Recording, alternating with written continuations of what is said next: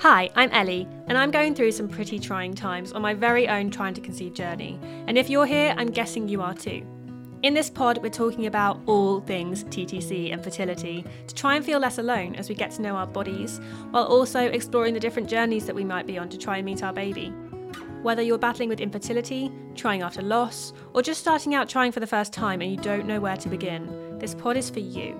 Welcome to The Trying Times. Hello, my loves. How are you doing? If I'm honest, the roller coaster has been on a bit of a dip for me this last week, um, and it's felt tough. But you know, that's okay. I've noticed it and I've acknowledged what it is, and I've been trying to find ways to pick myself back up. Like last night, I went skiing at the local snow centre, and I've got a lesson booked again for next week. I'm quite excited for. So I've been trying to find things that make me feel good, like distractions, like we've spoken about before. But that's not what this episode is about, although we probably will touch on it. Um, but we've talked a lot about tracking and testing and ovulation recently. But what about that lovely little bit of time between ovulation and being able to know if you're pregnant or not? You know what I'm talking about that dreaded two week wait. The two weeks up to when you'll either see that beautiful word appear on a test or Aunt Flo will decide to make an unwanted appearance. That's what we're going to talk about today. Put your hand up if you've ever felt victimised by the two week wait.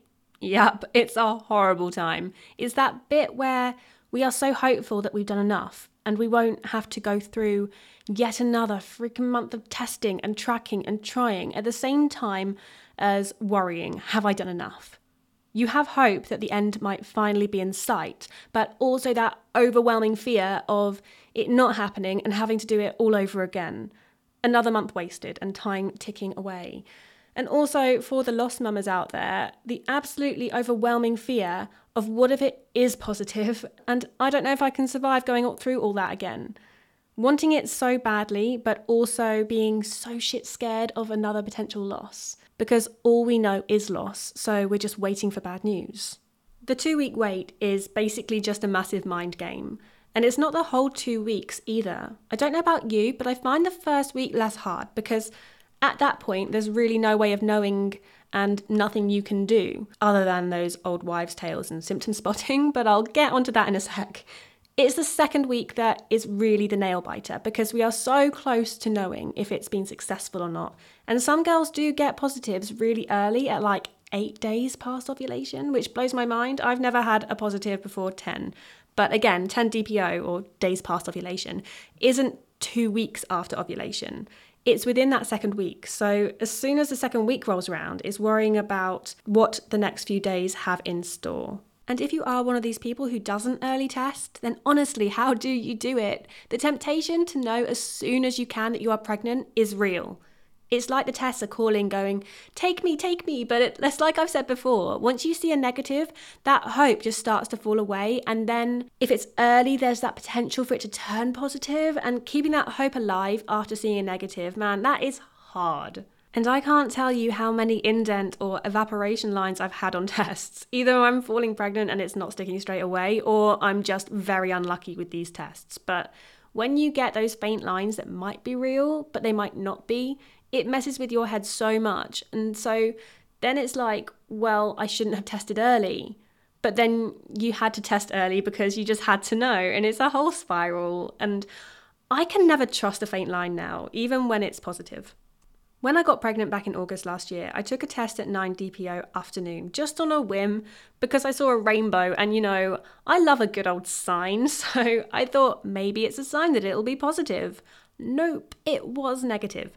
So the next morning at 10 DPO, I took a test and I actually cried because I was so sure that it was negative.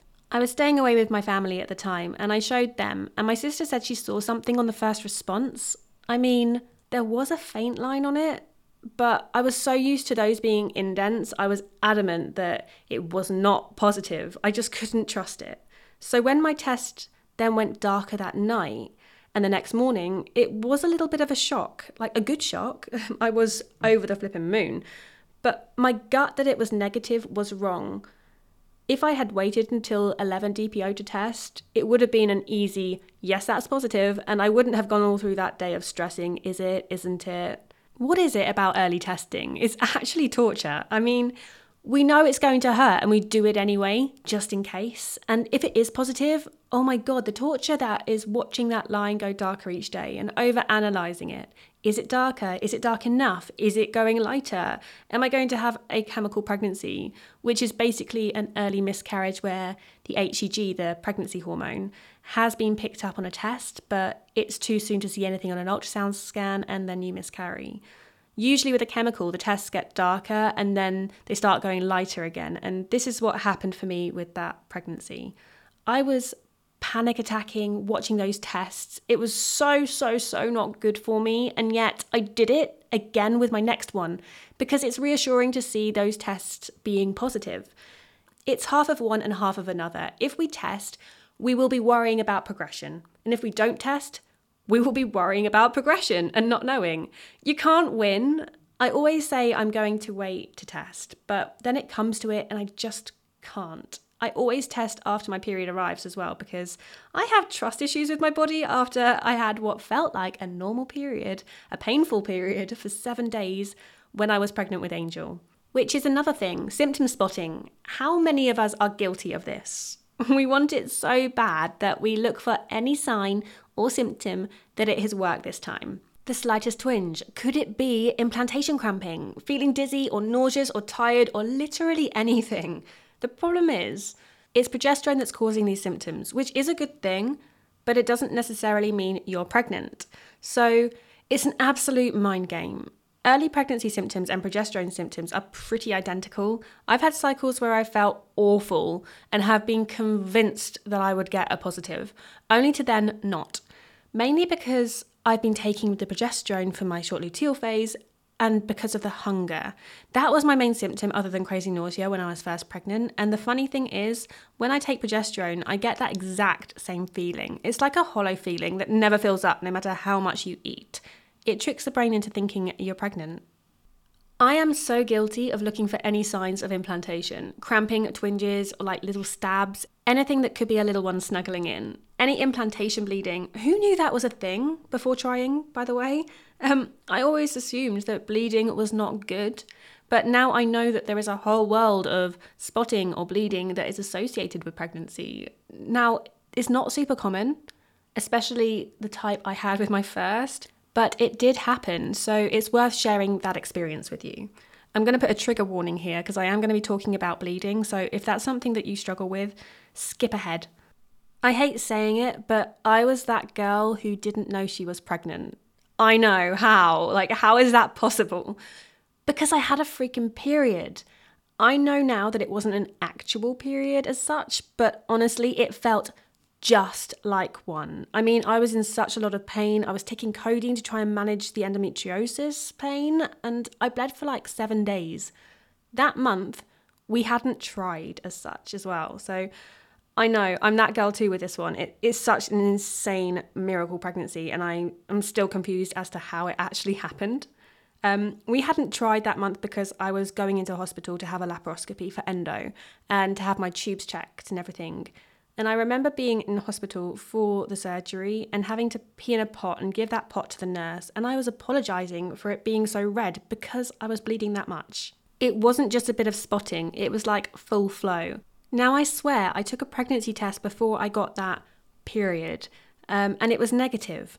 But I guess maybe it was just too soon. Long story short, moments before the surgery, the doctor came and he said he wasn't doing it, the endo was too bad, and I was sent home. I'll go into detail about my endo journey another day because it's a really long story. Um, it was only a week later that my LH tests were blazing positive for days on end that I decided to take a pregnancy test, and it was a dye stealer positive. That was my angel, my little miracle. I was so thankful that that surgery hadn't happened. I couldn't even think about that. Um, I had spotting later on in that pregnancy too, and that stopped again. And when I went for a scan, the doctor said that it was really normal to have bleeding and everything was fine. I still don't understand how. It honestly blows my mind. Then, with the pregnancy last year in August, I had another strange bleeding experience. Um, I actually had an ovulation bleed that month at like 2 DPO, um, and I freaked right out because that had never happened before. Then I had a day of spotting at about 6 or 7 DPO and I got a positive on 10. But my pregnancy in February of this year, nothing, nothing at all. Part of me hopes for it again because then maybe it's a sign that I'm pregnant again. But I don't think I'm not when it doesn't happen because most people, they don't get it. It's just one of those things that makes your head spin. Another two week wait thing is our mood. During the build up to and during ovulation, I am the most productive person. I feel energized and just like I can do anything. But once it's happened, oh man, I get into such a funk. The mood swings are real, and I'm so much less productive. It's lazy mode because you just feel like crap. Those pesky progesterone symptoms, you're moody, exhausted, and you just want to eat all of the chocolate and things that are bad for you because you just need them. I went out during my last two week wait late into the evening just to go and get some chocolate biscuits because I had to have some chocolate digestives. I just had to. And I came home with Milky Bar, chocolate buttons, chocolate fingers, and of course the digestives too. And then I cried over it because I was just a mess. But it wasn't for any reason other than I just felt rubbish. And I'm pretty sure I'm in my two week wait right now because, guys, I've been so good and not taken a single test this cycle. But yeah, I think I am now because my mood has plummeted and I just can't be asked to do anything. It's just a fact. This is the phase where we are just not our best selves. And going back to eating all of the chocolate, then you feel guilty for eating all of that crap because you should be eating as if you were pregnant just in case. My relationship with that statement has been a roller coaster. And then you've got all the extra things that might help that you feel you should be eating just in case. Pineapple core, you know, pomegranate juice, all of those antioxidants, which do have a place. I mean, antioxidants are good for you, and anything that's good for you definitely can't harm you. So, yeah, I I try sometimes, but we can't always beat ourselves up if we don't have those things. I'm definitely not always good and healthy, especially when all you want to shut up those hormones is chocolate.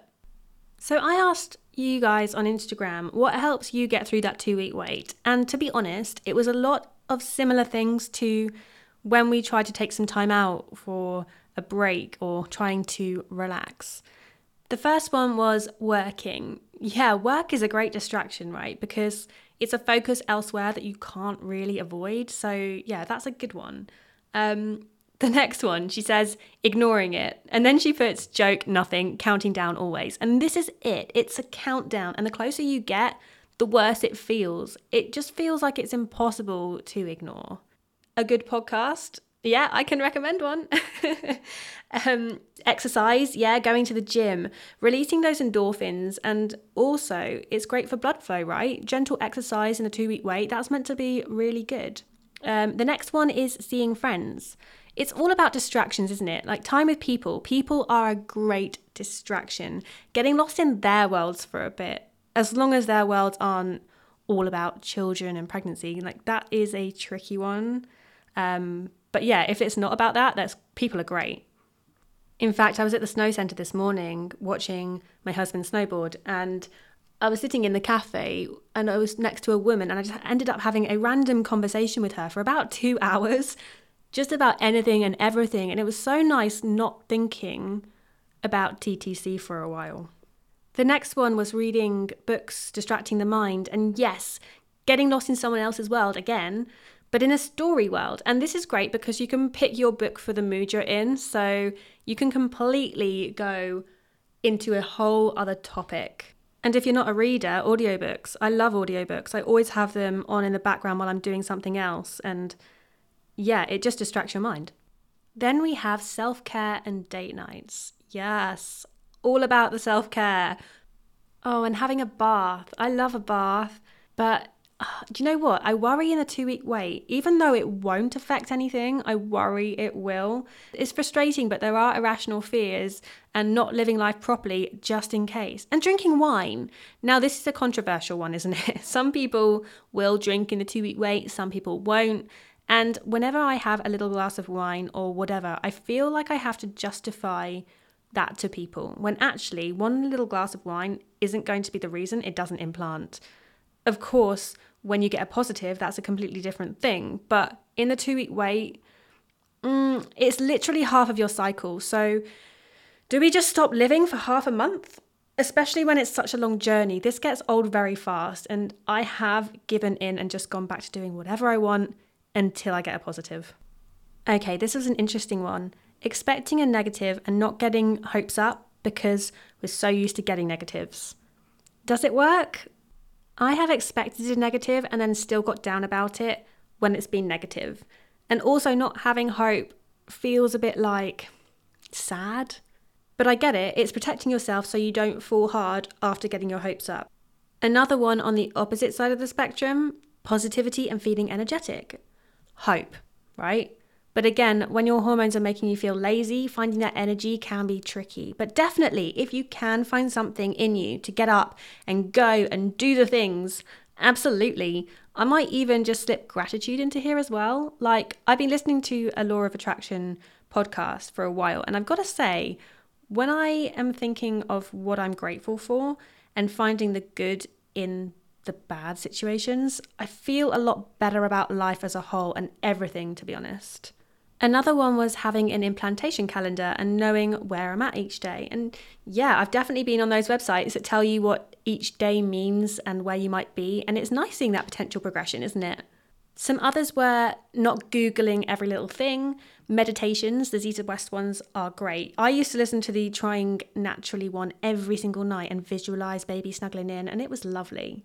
Um, yoga, Playing Animal Crossing, yes. Who else has played Animal Crossing? I love it. It's just, yeah, all the easy games. Trash TV and treats. Yep, especially when you're craving all the chocolate like I was last month. DIY, keeping busy around the house, starting a project, decluttering. How good does it feel when you've decluttered somewhere? It's just a nicer environment to be in, isn't it? I need to get on with this stuff while we pack to move house, and I'm actually quite excited about getting rid of a load of stuff making lists to get things done. I love a good list. I've got the um, Mrs. Hinch little book of lists, and honestly, when I use it, I am so much more productive. Um, it keeps me busy but organized too. Oh, I like this one a lot. Planning a new recipe each day to cook because then you've got a daily focus, right? That's really cool. Hiding the tests away. Maybe get someone else to do it as well because if you're anything like me, I know where they are and I'm likely to go and get them. Another one was having distractions, but I still tend to overthink and look back at old charts. I mean, I am with you on that one. I'm always looking back and comparing charts. It's all part of the game. I must usually, well, not this month because there's nothing on it, but usually I open my apps like, I don't know, 50 times a day, a lot. Like, it's mad how much I can stare at a chart when it won't change anything. Oh, and this was a lovely one. Cliche, but it was my husband. Without his positivity, I would have lost hope. And they can be so good, can't they? I mean, this is a whole episode in itself with relationships. It's not always lovely and easy with them on this journey, but I have got to say the same with this. Ben holds on to my hope when I lose it. Every time. When I early test, he's like, just wait, not yet, maybe tomorrow. And without that, I would just be like, it's awful, it's hopeless, it's over. So, yeah, having their positivity is really helpful. I mean, looking at this list, most of these things are the same as when we try to have a break away from TTC, aren't they? I'm seeing a lot of the same things coming up, mostly distractions. It's about looking after yourself and your mind and trying to get away from obsessing, which is next to impossible. like I've said before, when it's all you want, how can you not think about it? But we do our best. And if you're in your two week wait right now, I'm sending you so many positive vibes and baby dust. And if you feel like you need some support and to talk to someone about how you're feeling in the wait or any part of the journey, to be honest, go to effortlesslyellie.com, click on Patreon, become a member. I am loving the community on there right now. It's so lovely seeing you guys connecting with each other and with me too. I love chatting with you. So, yeah, um, I would love to see you on there too. Anyway, I think that's enough of me for today, but all my love as always, and I will speak to you very soon. Bye.